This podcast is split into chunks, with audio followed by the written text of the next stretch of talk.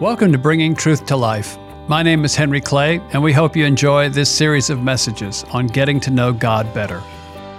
We're continuing in our series, Growing in Knowing Him, and this is number six. Tonight we're going to talk about His glory. So let's start with a word of prayer, and then we'll jump in. Heavenly Father, thank you so much for these times we've been able to have. And even though we've been sometimes over in the sanctuary, sometimes here. It's always wonderful to be with you. And someday we'll be with you forever in a much better place, with a much better meal, with wonderful fellowship, and seeing your beautiful face. Bless us tonight as we open the scriptures. In Jesus' name, amen. The shorter catechism uh, and the larger catechism starts with the question what is the chief and highest end of man? Can you quote that for me? What's the answer to that question? That's right. The full text in the larger catechism is man's chief and highest end is to glorify God and to fully enjoy Him forever. Now, we've talked about in this series, because we began this series talking about that, that we already know the answer to that question, but we're not as clear on what does it mean to glorify God. And well, we kind of know what it would mean to enjoy Him forever. We're good at enjoying things, but we're not as clear on glorifying God. Well, uh, what if I were, if I told you that the main task I have for you in the next two weeks is I want you to exalt the peasel tree. I want you to exalt the peasel tree. I just made this up. This isn't words of anything, but just suppose it meant something to me, but it doesn't mean anything to you. And I says, and I'm going to come back in two weeks and I'm going to check on you. And I'm going to come back in two weeks and I'm saying, well, did you exalt the peasel tree? And you'll give that blank stare. Now, someday God's going to come back and He says, Did you glorify me? And so it's very serious if we don't even uh, fully understand what does it mean, how do we expect to be able to carry it out. And that's what we really want to get into tonight uh, begin to get on. I think we'll, it'll take us two weeks to cover what we're going to get started on. But what is the term glory? What does that refer to? I think some people think of it in terms of um, like a bright light. It's kind of like the sun plus or something. You know, it's a, like a flash on a camera that doesn't just flash, it just keeps on at that bright intensity. Uh, some people might think it's kind of the halo around the head, you know, of baby Jesus or of Mary or Joseph in those pictures. What is glory? Now, in the Old Testament, the Old Testament word in Hebrew for glory is kavod. That's, let me show you, this is your only Hebrew lesson you may ever get in your life. So watch this, then you can forget it. That's a K, that's an A. So that's ka, and this here is pronounced like a V. So that's kav, that's an O, and that's a D. So it's kavod. Now you say that with me. Kavod. Very good. See? Now let's learn it in Greek. You're going to be able to uh, amaze your friends with this. The Greek is doxa. That's a little bit easier. Doxa. You want to say that? Doxa. What does that sound like? Doxology, and that's what that is used for the word of praise. Logos, word, doxa, praise, a word of praise. But that didn't help us very much, did it? But anyway, it was just interesting. Now, one thing I want us to look at now is that three times in the Bible something interesting comes up. When you think about what is God up to, not just in the little step by step sort of a thing, but in the overall picture, what is he really up to? And there are a couple of times where he talks about it. Numbers 14:21. Let's open our Bibles now. Numbers 14:21. And those of you that have your Bibles tonight, we're going to use them. Of course, in Numbers, they are in the wilderness. The book of Numbers begins and ends with a census. In the very middle of the book, is the issue of Kadesh Barnea, where they refuse to go into the promised land. And in verse 21 of chapter 14, he says, Nevertheless, as surely as I live, and that's pretty sure, isn't it? And as surely as the glory of the Lord fills the whole earth, not one of the men who saw my glory and the miraculous signs I performed in Egypt and in the desert, but disobeyed me and tested me ten times, not one of them will ever see the land I promised on oath to their forefathers. And he mentions in a phrase there, as surely as the glory of the Lord fills the whole earth. Now, he just says that in an aside, but this comes up two more times, and we want to look at those. Isaiah 11 9. Isaiah 11 9. A little sort of a sword drill here tonight. And this doesn't actually mention glory, but it's you'll notice as we look at these three passages that they're very, very similar. Isaiah 11 9. And it says, They will neither harm nor destroy on all my holy mountain, for the earth will be full of the knowledge of the Lord as the waters cover the sea. Now, how much do the waters cover the sea? Not the earth. A hundred percent. Well, he didn't say how much does the, does the waters cover the planet. He says, as the waters cover the waters. Well, that's that's a hundred percent. And he says that is how full the earth, here it says, will be of the knowledge of the Lord. The earth will be full of the knowledge of the Lord as the waters cover the sea. Is the earth that way now? No, it's not. Much of the earth is in darkness. And now, if you can possibly locate, locate Habakkuk, I always remembered it. Uh, Mike and Nahum have a cook, thinking of them, they have a cook, you know, to cook their meals. Um, so Habakkuk chapter 2, verse 14. And again, this is quite, quite a while later. And he says, For the earth will be filled with the knowledge of the glory of the Lord as the waters cover the sea. Here, three times, God is alluding to his overall plan for the created world. The earth will be filled with the knowledge of the glory of the Lord as the waters cover the sea. Do we have the knowledge of the glory of the Lord? Well, that's something what we want to look at tonight. And what we want to do now is we want to follow this thing through all of the Old Testament and then a little bit into the New Testament to see if we can get a new insight on it. Do you realize that some things, uh, names or terms with use, become unuseful? It's like they get worn out. We use them and we kind of have an idea of what it is, and yet we don't really know what it is. And glory is one of those terms. It's something that has become less clear to us, even though we use it all the time. If you go through your hymnal, you'll and the Psalms and all those things you see it come up so many times. The, the, the word glory, and yet it's one of the words that we're least clear on what in the world is it referring to. Let's look at one of the first instances of it. Doesn't use the actual name, a word glory, but you get the idea that that's what it's talking about in Exodus chapter 3.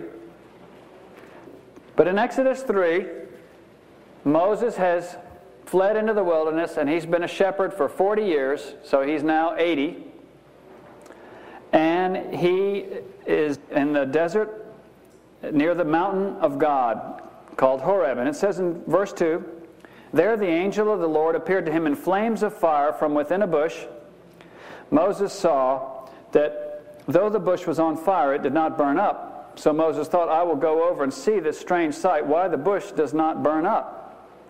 When the Lord saw that he had gone over to look, God called to him from within the bush, Moses, Moses. Don't you know that scared the liver out of him? I mean, he, there's just this interesting sort of a thing. He's, he's all alone, you know, and he just walks over, and this probably a rather booming voice uh, calls his name out twice.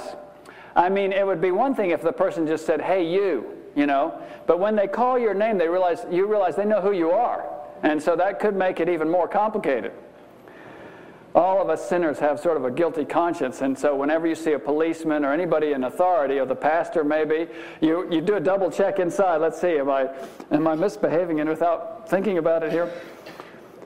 And Moses said, Who's that? No, he didn't say. He, he said, Here I am. And so this is the first case we have where there's a visible manifestation. It looks like a fire, and yet it doesn't consume this bush. And that's how Moses' journey began. It all began with an encounter a visible encounter with the glory of God. Let's move on to Exodus chapter 16, since you're already in there. Was this appearance of the glory just something for the special elite, the Moseses in their midst? And then they would just come back and tell everybody how it was. In Exodus 16:10, it says, While Aaron was speaking to the whole Israelite community, they looked toward the desert, and there was the glory of the Lord appearing in the cloud.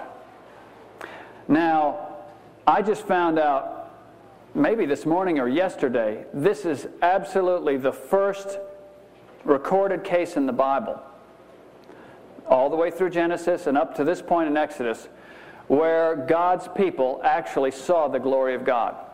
Now, it almost does it sort of an aside, like he's, oh, yes, like he always does, and there was the glory of the Lord. But for them, this was the absolute first time to see the glory of the Lord appearing in a cloud. Then in chapter 24, on Mount Sinai, and it says, And the glory of the Lord settled on Mount Sinai. For six days the cloud covered the mountain. On the seventh day the Lord called to Moses from within the cloud. To the Israelites, the glory of the Lord looked like a consuming fire on top of the mountain. Have you ever seen God? Would that change you somehow if you did?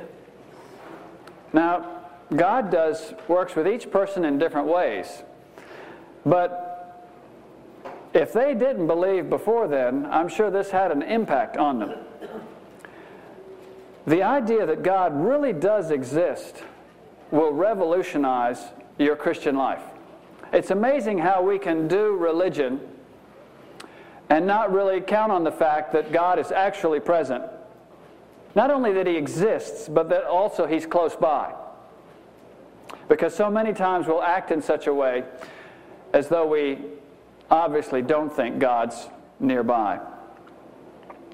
But the glory settled on top of the mountain, so that when Moses went up, this wasn't just a religious rite. He was actually going to meet with somebody. Somebody was up there. Who? We don't know. They didn't know his name yet. Uh, the one who we don't know his name is on top of the mountain. The one who appears in fire is up there. You notice how many times the Bible also uses these circumlocutions. He who began a good work in you will perfect it until the day of Christ Jesus. Now, to him who is able to keep you from stumbling. That's a Jewish way of guarding the name of God. I think we might have talked about that one time. So finally, they build the tabernacle. And if you want to look in Leviticus, they go through all of the rites. Now, what's the tabernacle? What's the, how, how is the tabernacle different from the temple? What? Tabernacle was a porta temple. It was a temple you could take down and roll up and haul to the next spot. You could not do that with Solomon's temple. It was made to stay until they finally beat it down. But a tabernacle was made out of cloth and poles and ropes and stakes.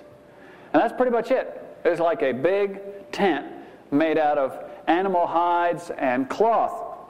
And they had a whole dedication service and all these sacrifices that they needed to do.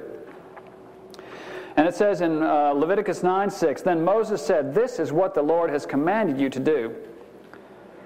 For what reason? Look at this. So that the glory of the Lord may appear to you. Not so that you may be cleansed, not so that I'll be happy with you. He says, something is going to happen. You dedicate the temple, and something is going to happen. God is going to show up that the glory of the Lord may appear to you. Moses said to Aaron, Come to the altar and sacrifice your sin offering, your burnt offering. So he begins to tell him all the things that they need to do. And let's look now at the end of the chapter, verse 23. And it says, Moses and Aaron then went into the tent of meeting.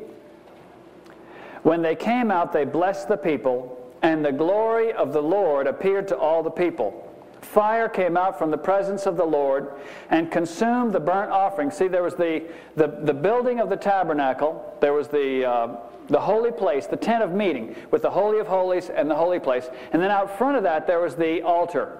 And they had sacrificed the animals and everything, and it was on the altar outside, just outside the tent of meeting. The glory of the, they walk out, the glory of the Lord appears, and then this ball of fire comes out and consumes all the uh, animal sacrifices on that altar. Uh, fire came out from the presence of the Lord and consumed the burnt offering and the fat portions on the altar, and all the people clapped and thought it was a great show. No, that's not what it says here. And when all the people saw it, they shouted for joy and fell face down. In the New American Standard, which sticks more literally, it says they shouted and fell on their faces. I don't think they were shouting for joy. They did not know how far out that fire was coming. All they knew was it was on its way coming toward them. If you could see it, you know, it might get you. It's hard for us to relate to the amount of fear that uh, people in those days had uh, for the presence of God. They really believed God was real. And you see time and again, whether it was Samson's parents and they see an angel of the Lord and they think they're going to die. Gideon sees the Lord. He's wondering why he's still alive. Zechariah in the New Testament, John the Baptist's father, the angel of the Lord appears to him. And the angel, they always have to say, don't be afraid. Why? Because they're just, they've about melted on the floor. They're so petrified with fear. Why? They think, I'm dead now. I mean, if you walked into a room and there was a gorilla loose, you know, you would think, this may be my last day. We went to a petting zoo in Argentina where you could walk in and pat a Bengal tiger. His head was here and his, ta- his tail began here. It was the most amazing thing. I, I, don't think I'll ever be the same. I, I realize I've got to, we've got to take advantage of this now because in America, they, insurance companies would never allow this. So I, I, but I couldn't believe it. We were in there with, with my children, and we're patting this full-grown Bengal tiger. There's a handler there, you know, but doesn't even have it on a leash. But they, I guess they just raised this tiger there and everything. The, our kids played with the tiger cubs and all of that. But normally, there's, we just have such a sense of fear when we are standing in the presence of one who could completely destroy us on a whim. And so when the people saw God show up like that, before, where was God? Out in the wilderness. Then after that, they saw him way up on the mountain, but they just sent Moses up there. They said, Look, Moses, you just go up and see what he wants to say and come back and tell us. Don't, we don't want to get too close. Now, all of a sudden, in the tabernacle, and where was the tabernacle set up? In the midst of the whole camp. So this wasn't outside the camp, this was right in the middle. And good grief, now there's a fire in the middle of the camp. Uh, what's going to happen? So when the people saw it, they shouted and fell on their faces. Now, as time went on, they, they finally crossed over the River Jordan after the 40 years in the desert. They conquered the land, and there was the period of the judges. For they say, in one passage says, for 400 years. And during that time, there was a lot of apostasy, idol worship, a lot of uh, immorality. It was a very difficult time. And we want to look at the next point on the glory of God that, that appears in 1 Samuel. 1 Samuel chapter 4. Now, they're in a, in a battle with the Philistines, and they lose. And they think, well, maybe we need to have God on our side. So they go and take the ark. Now, the ark was a box about from here to here, about like that, and about like that. And on top, it had two sort of angel like figures, and their wings pointed in toward each other. And it was supposed that in between there was where the glory of the Lord manifested his presence. And so if they took the box, it's like you pick up a candle that's lit and you walk with it, and the flame doesn't stay there. And you didn't touch the flame, but you take the candle and you get the flame. You can't grab the flame, but you can get the candle. Well, they couldn't get God, but they got, got his box. They got the ark.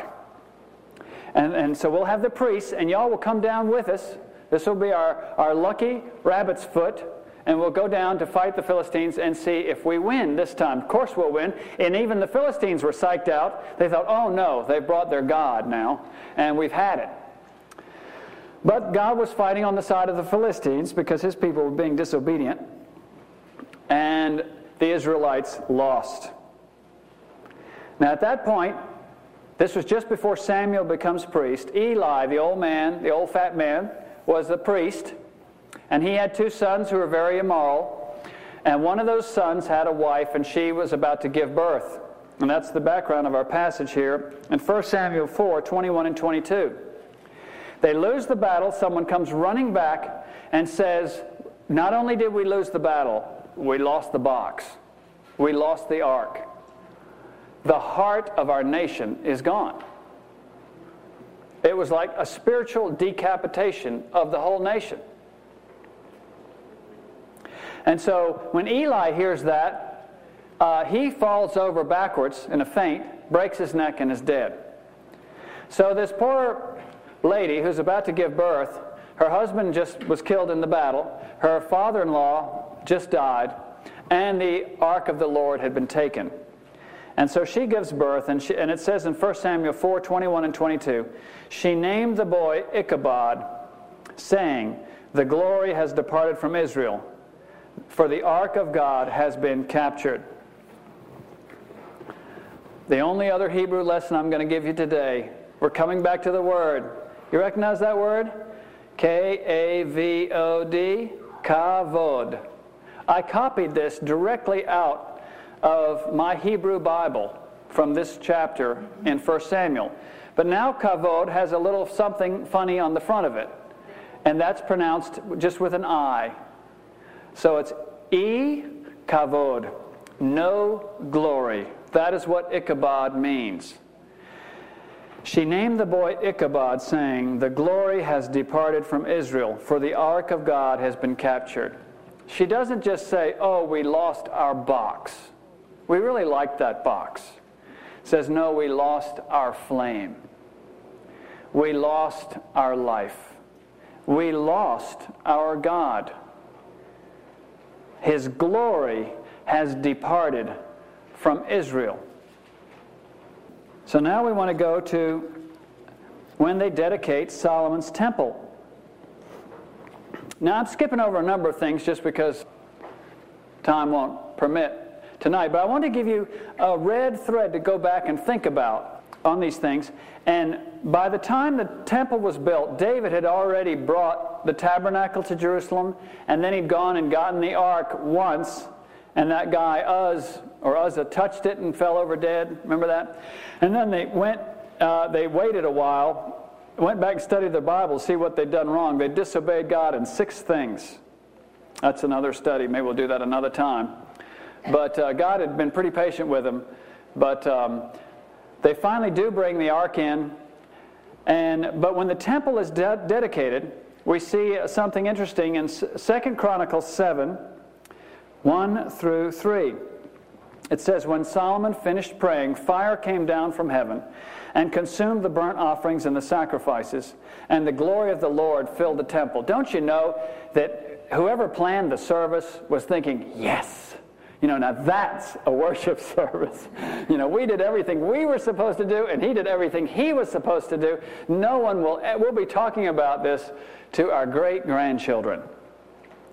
The priests could not enter the temple of the Lord because the glory of the Lord filled it.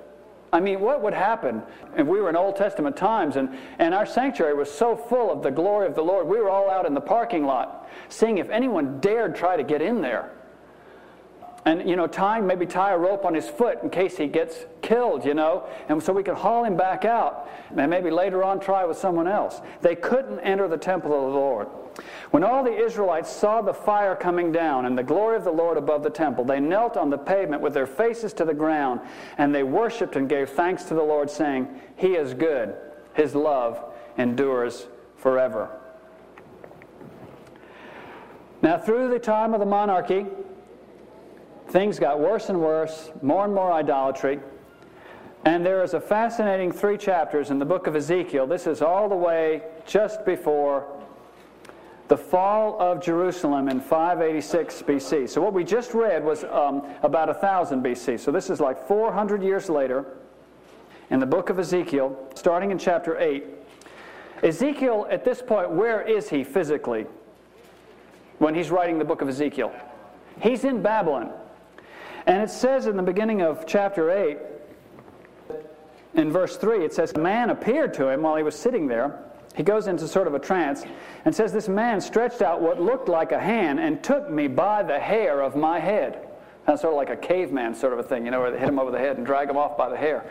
Well, they took him by, in one version says, by a lock of his hair and took him all the way to Jerusalem.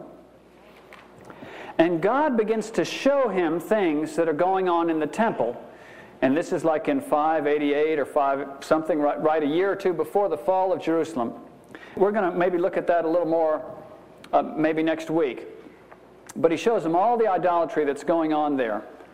And then there are a number of, in, in 9, 10, and 11, there is a vision. Watch this now. There's a vision of the glory of the Lord departing from the temple.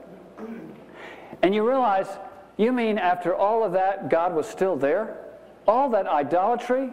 Now, when we say idolatry, we need to realize that it wasn't just ancestor worship, you know, and in your kitchen you got a little idol shelf. They would sacrifice their babies live to Moloch, a molten god that they would heat red hot, and they'd place their baby on that, and it would fall into the flames. Terrible things. Uh, there was um, use of sexual prostitution in, in idol worship and the priestesses and all of this. It was just a very, very bad situation. And, but we realized that even after all of that, in so many centuries, and God fussing at them, still the Lord was there. God is so persistent with you and me. He was still there, but the Lord has said, I will not always struggle with the sons of men. He says, There comes a point, if you continue to harden your heart, where I quit trying. And it says in Ezekiel 9 3, Now the glory of the God of Israel went up from above the cherubim. That's, those are the two angels we were saying about, above the, uh, the ark of the covenant where the Lord visibly dwelt. And his glory all of a sudden starts to rise up in his vision. And it moved to the threshold of the temple, it moves to the doorway of the temple. He's beginning to leave. And in Ezekiel 10:19, while I watched the cherubim spread their wings and rose from the ground, and as they went, the wheels went with them. They stopped at the entrance to the east gate of the Lord's house, and the glory of the God of Israel was above them. And Ezekiel 11:23, the very end of this four-chapter section, the glory of the Lord went up from within the city and stopped above the mountain east of it. What mountain is that? the Mount of Olives, where Jesus um, prayed that night before he was killed, right across the Kidron Valley. But the picture is, is that the Lord says, I'm leaving, I am departing. Once again, it was a situation of Ichabod, no glory. Now, at the end of this, in 586, Nebuchadnezzar came, besieged Jerusalem, overcame it, destroyed the city, and took everyone captive. They were in captivity for 70 years, and then they, there were three groups of people that came back to repopulate the land. And one of the first one was named Zerubbabel, and he rebuilt the temple. So that's called the Temple of Zerubbabel. Now, I want to look at this with you because we have, we've already seen two dedication services. We kind of know how it's supposed to go. The people have the things that they're supposed to do, and God has the things that we're hoping He's going to do. So let's look in Ezra. I had read my Bible a lot when someone showed me this, and I thought, you're kidding, you know, and I found it very strange. I hadn't noticed it before. Ezra 6:13. Then, because of the decree King Darius had sent. These people carried it out with diligence. Verse 14 So the elders of the Jews continued to build and prosper under the preaching of Haggai the prophet and Zechariah, a descendant of Iddo. And verse 15 The temple was completed on the third day of the month of Adar in the reign of Darius. Then the people of Israel, the priests, the Levites, and the rest of the exiles, verse 16, celebrated the dedication of the house of God with joy. So they were doing all the things that God had told them how to dedicate the temple. For the dedication of this house of God, they offered, and it says, in fact, they probably offered a lot more than were offered at the other times. We won't read the whole list. Verse 18 And they installed the priests in their divisions and the Levites in their groups for the service of God at Jerusalem, according to what is written in the book of Moses, period. Verse 19, on the 14th day of the first month, a different point in time. We read through the whole dedication, and nothing happens. God doesn't show up. Now, I wonder in the, I think it's the book of Haggai, when it says the old people saw the temple that they had rebuilt and they wept. I always thought they wept because maybe it was smaller or the stones weren't quite as good or there wasn't as much gold. Maybe they wept because when it was dedicated, God didn't show up again. And the question that they were left with was so where is he? Was it just a legend that God would show up? If it wasn't just a legend, why doesn't he show up now?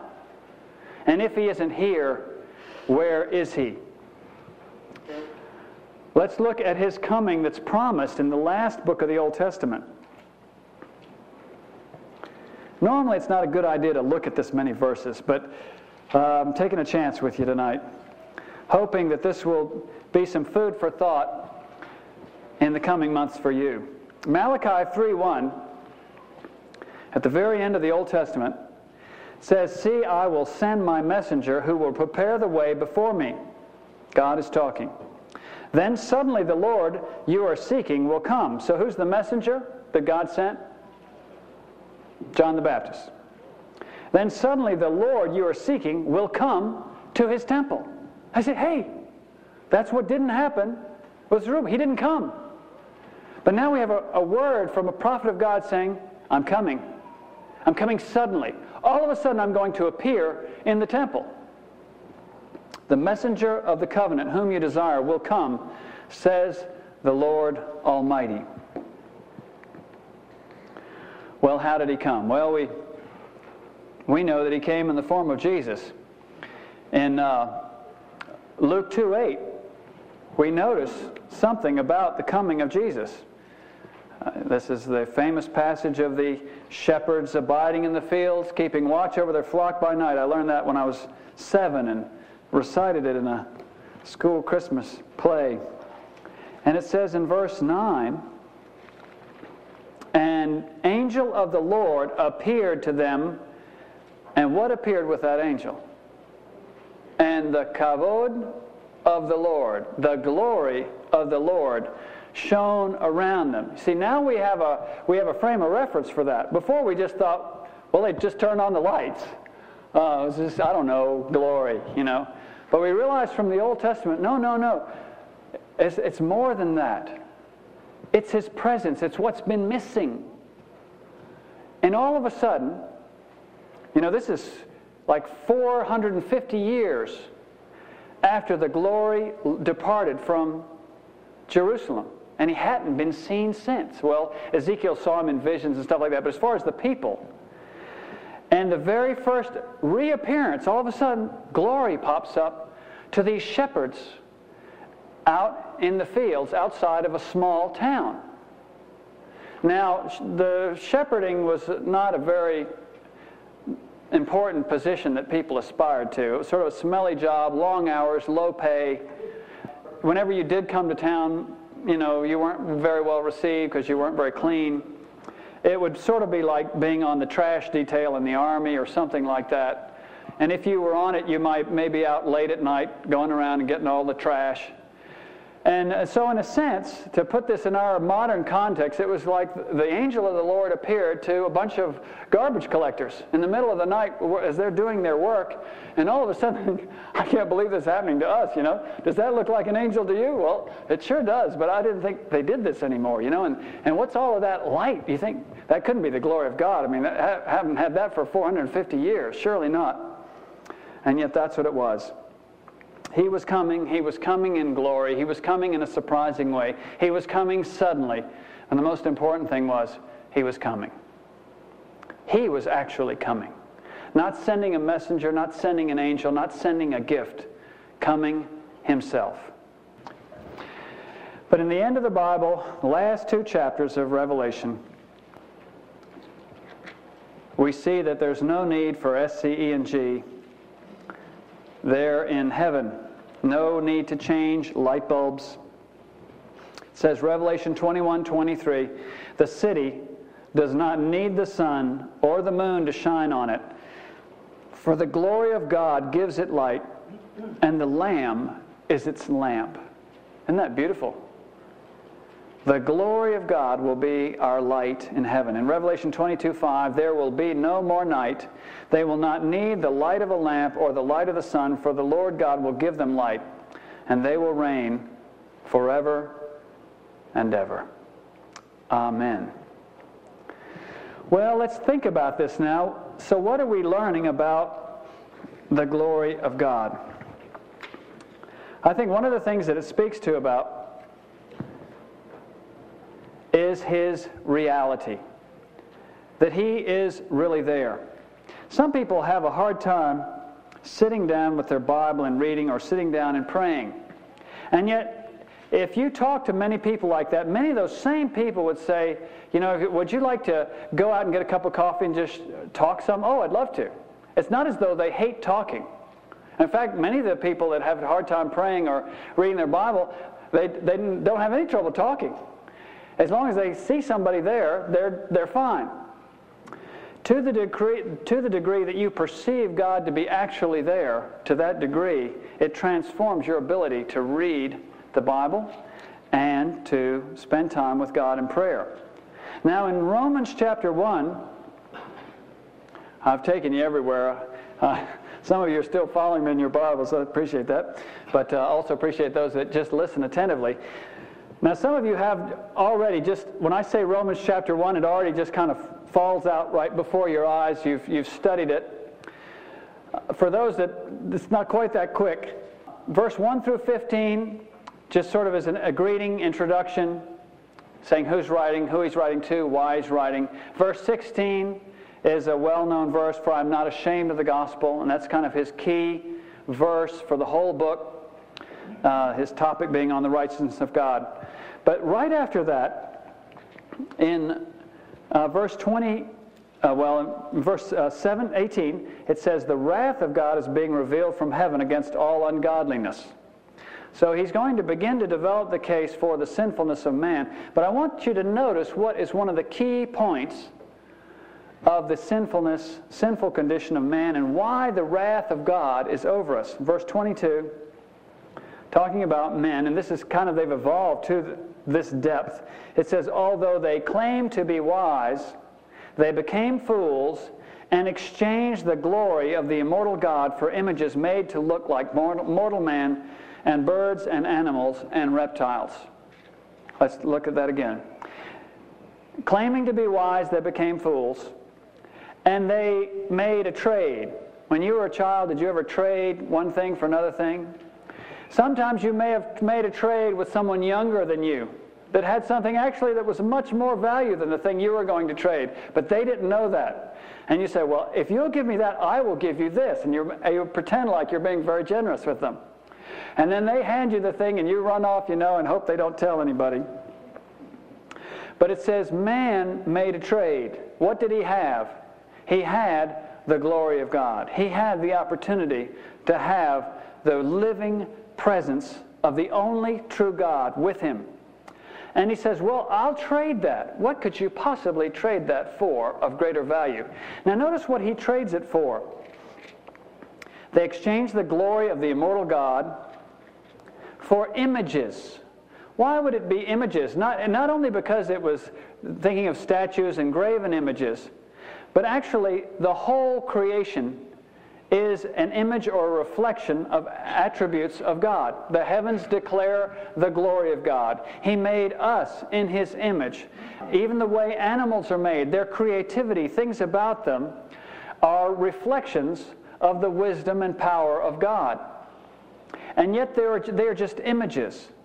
It's like everything that is made man, animals, the earth, the elements it's like they're photocopies of parts of God. And they had God, it says, and they traded God for just a photocopy of God. Something that wasn't God but that they could get their hands on and do with what they wanted to. Now, today, it's not popular in our country to fashion graven images and bow down to them.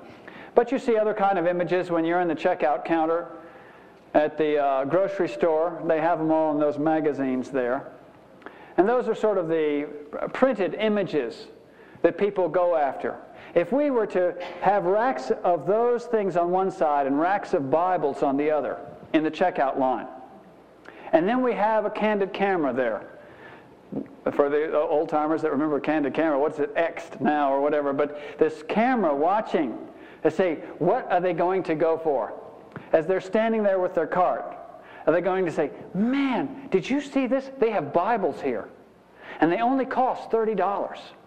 Well, let's get a couple. Or are they going to be kind of flipping through the Enquirer or other things, the images of mortal man? Now, remember how serious this chapter take, is showing that God takes. It says, The wrath of God is revealed from heaven against this condition of man. That they traded away the glory of God for something else. And I think that when it talks about he, they exchanged the glory of God, it's that they lost the reality of God in their lives. It wasn't something that was important to them. Is God real to you?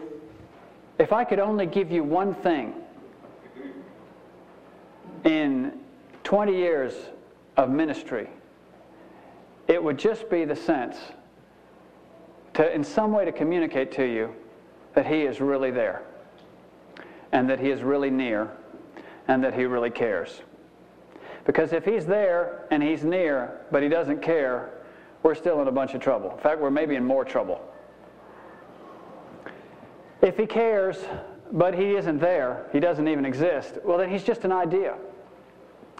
And if He's there and He cares, but He's not here, it's just He wishes me well but he's not here when I need him.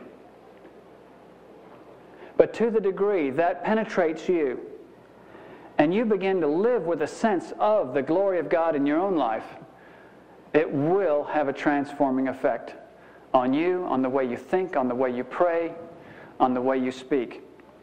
Now, one other thing that comes up very quickly when we talk about the glory of God in the Old Testament is just how dangerous he seems to be. We want to look at just two illustrations of that. In Leviticus chapter 10, we'd already looked in Leviticus chapter 9, they had the dedication of the Porta Temple, of the tabernacle. So they just come out of a wonderful worship service. I don't know if it was Easter or what, but it was just a great time. And then in chapter 10, it says that the sons of Aaron, Nadab and Abihu, take their censers and they put they don't do it like they're supposed to. They put some other fire, maybe kitchen fire, something in there. They well, fire's fire. We'll just do this. And they go in to to do the offer the prayers, and it says fire comes out from the presence of the Lord and consume them. And God says, I told you, you have to treat me as holy. You need to obey what I told you. And then in number 16 is the story of the rebellion of Korah but the, with the rebellion of Korah, they say, Well, Moses, who do you think you are to tell us what to do? We, God can speak through us too. And Moses says, Well, we'll take it to God. Let's see what he thinks about that. And it says in Numbers 16, 19, when Korah had gathered all his followers in opposition to them at the entrance of the tent of meeting, the glory of the Lord appeared to the entire assembly. The earth parts, they all fall down alive into the pit. The earth closes back up. And it's like, are there any other questions? I think the Lord answered that one. But you realize, good grief, you know, this is high voltage stuff. We really, really better take God seriously. Do you realize that's one of our biggest problems? Is we don't take him seriously? We know there's someday supposed to be a judgment but it's, it's like it's long off. It's like when you have a semester worth of courses and there are no little tests or homework during the three or four months, there's just a final exam. So do you study the first month? Nope. When do you start studying? About two weeks before that final exam? And too often we live our lives that way too. It's when we think, well, I'm getting, now I'm getting up in years, now it's time to obey the Lord. No, no. It's always time to obey the Lord. We need to look at a couple of applications before we end tonight. The application as far as salvation God we see is like a fire. And I, I think the illustration is appropriate to think that uh, we are like people that are dressed in, in clothes drenched with gasoline. And God's dilemma is how can I embrace them without incinerating them? To the degree He gets close to us, because we are flammable and He is flame, to that degree He will destroy us. Not because He tried to hit us, just because of the difference in our natures. And so, what Jesus did was, He came and He switched clothes with us. He put on our gasoline soaked clothes, and God lit Him, and He was consumed. And He gave us His clean clothes, and now God can embrace us. 2 Corinthians 5:21 says that God made him who knew no sin to be sin on our behalf that we might become the righteousness of God in him. Are you sure that you've switched clothes with him? Are you sure that you're trusting only in Christ's righteousness to save you? Second application would be to fear the Lord. I think it would help us to view for a moment the image of a haunted house. I don't know if any of you have ever been into a haunted house or what should supposedly is a haunted house. It's usually at night. Supposedly nobody's there, and yet maybe something is there, and you hear a noise. What was that? Oh no.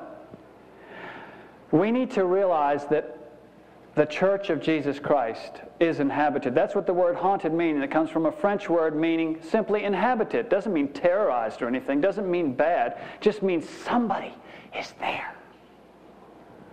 We're not alone. Uh, is he here? Is he there? Is he back there? The idea of his presence being there. And that will result in a different way of living. Not because we are terrified of him, but him being close to us brings out the best in us. If we know he's watching, we'll behave differently.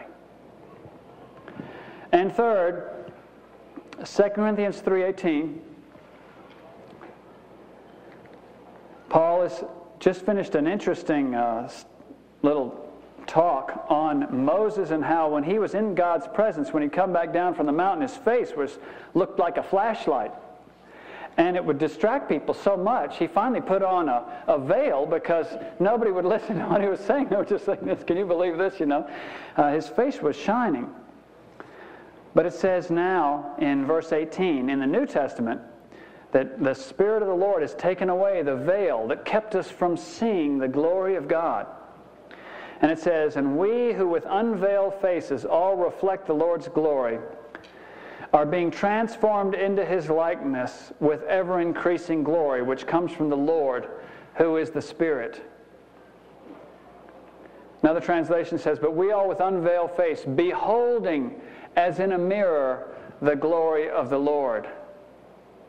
And to me, this is a beautiful picture of our devotional life. That your devotional life shouldn't be something where it's just the rules.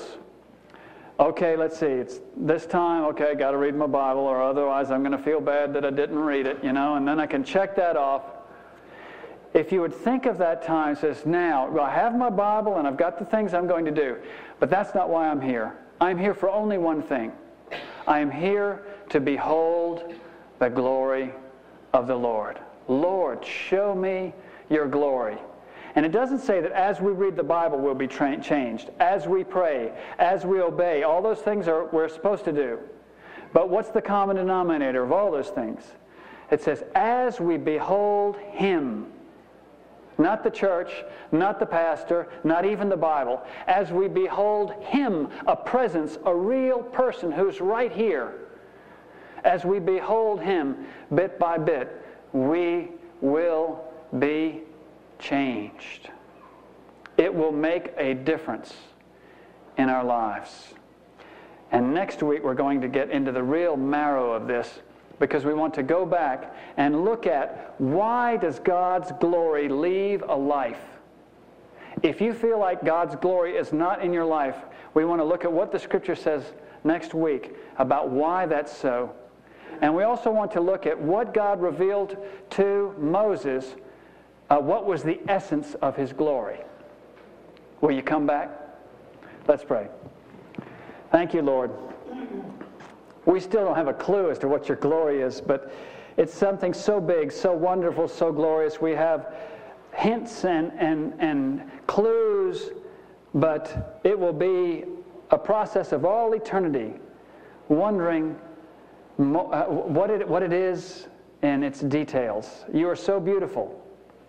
And we don't even understand the beauty of the creation. How could we understand the beauty of your face? And yet you have called us to be captivated by that. And we run to you to say, Lord, show us your glory. We need more of you. We've had plenty of religion. Please, Lord, deliver us from just the rules and the disciplines. Captivate our hearts with your living presence. Fill the temple of our lives with the glory of God. In Jesus' name, amen. Thanks for joining us on Bringing Truth to Life. If you like our content, please subscribe and give us a review. This helps more people find our podcast.